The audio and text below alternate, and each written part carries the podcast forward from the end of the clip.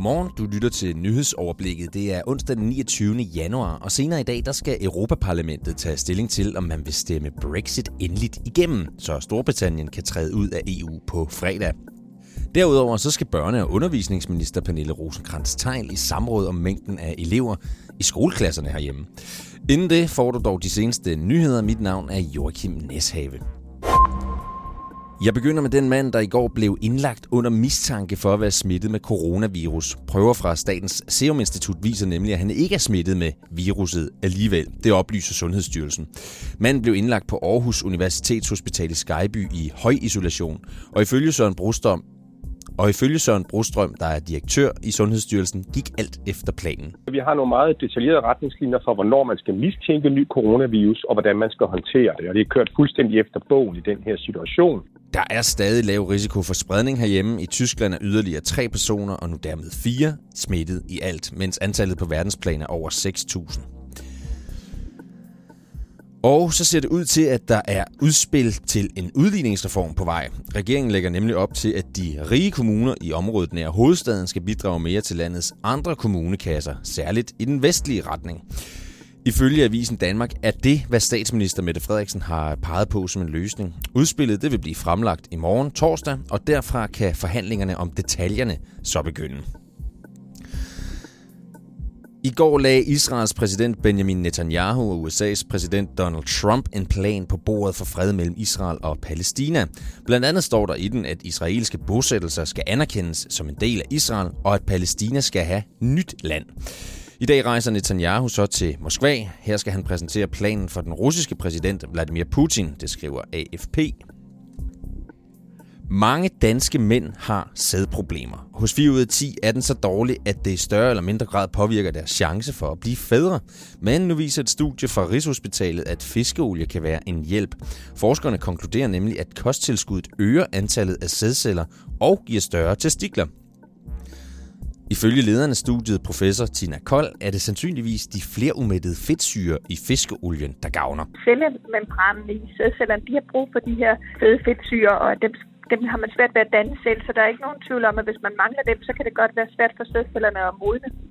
Tech-giganten Apple kunne i går præsentere et stærkt regnskab for første kvartal, der overgik de flestes forventninger. Det skyldes ikke mindst en stigning i salget af iPhones, lyder det.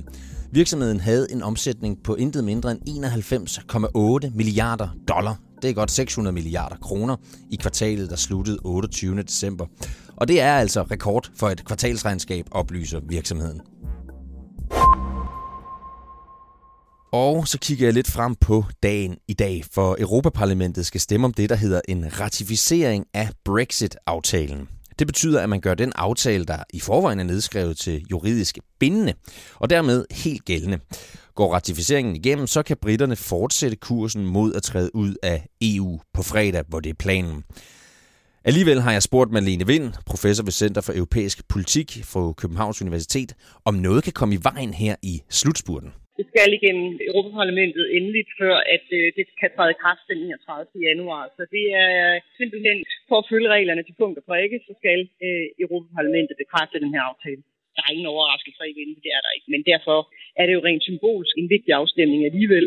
Men alle regner selvfølgelig med, at den glider igennem. Det er der ikke noget som helst, der, der tyder på, at den ikke skulle. Og mens britterne så snart kan se frem til at forlade resten af EU, så vil der nok være en hel masse, der bliver nemmere. Arbejdsdagene blandt andet bliver måske endda kortere, og møderne bliver til at regne med i EU-politikernes kalender, siger Marlene Vind. Jamen egentlig lidt sådan en lettelse, lettelse suk over, at øh, det nu endelig, endelig, endelig er lykkedes, fordi det har jo optaget utrolig meget energi fra EU-systemet, og bare det, den måde, man planlægger møder på, det kunne jo pludselig ødelægge hele dagsordenen for, for møder, at der har været et eller andet ballade i Storbritannien og i parlamentet, som man så skulle forholde sig til, eller nogen, der dukkede op eller ikke dukkede op alligevel, og nogle møder, der enten var der eller ikke var der. Så, så hele det her kaos, som er spillet over i det europæiske, øh, og som har slugt så meget energi, det er man fri for nu, og det er man rigtig, rigtig glad for sagde altså professor ved Center for Europæisk Politik, Marlene Vind. Når klokken den bliver 10, så skal børne- og undervisningsminister Pernille rosenkrantz teil svare på, hvordan regeringen kan acceptere, at knap 20.000 elever går i en klasse med 28 elever eller flere. Det er børne- og undervisningsudvalget med Venstres Ellen Trane Nørby i spidsen, der gerne vil have nogle svar på det. Blandt andet fordi 14 kommuner, som det ser ud lige nu, bryder loven, der sætter et maksimalt loft på 28 elever per klasse. Om det er 24 eller om det er 28, så skal loven holdes og det bliver den desværre ikke i alle kommuner. Og derfor er det nødvendigt på samrådet at høre, hvad ministeren har tænkt sig at gøre ved det problem, og hvordan hun vil følge op på de kommuner, der stadigvæk bryder loven om klasselofter sagde Ellen Trane Nørby, der er undervisningsordfører og medlem af børne- og undervisningsudvalget i Folketinget. Og så er det i dag, at koalitionen mod islamisk stat mødes i København. Her kommer USA's særlige udsending til Syrien, James Jeffrey, blandt andre til at være til stede. Derudover deltager udenrigsminister Jeppe Kofod. Og så er det i dag, at sagen mod den tidligere Hesalight-direktør Lars Nørhold starter ved Østre Landsret. Han blev i 2018 idømt syv års fængsel for grov økonomisk kriminalitet, men han ankede altså dommen på stedet. Der er i alt afsat 22 retsdage til den sag. Det er også senere i dag, at Facebook fremlægger sit årsregnskab. Det kan være med til at give os en øh, indikation af, om vi er lige så meget online på det sociale medie, som vi var for år tilbage. Og til sidst en vejrudsigt. I dag kommer der lidt eller nogen sol, men også risiko for byer med havl.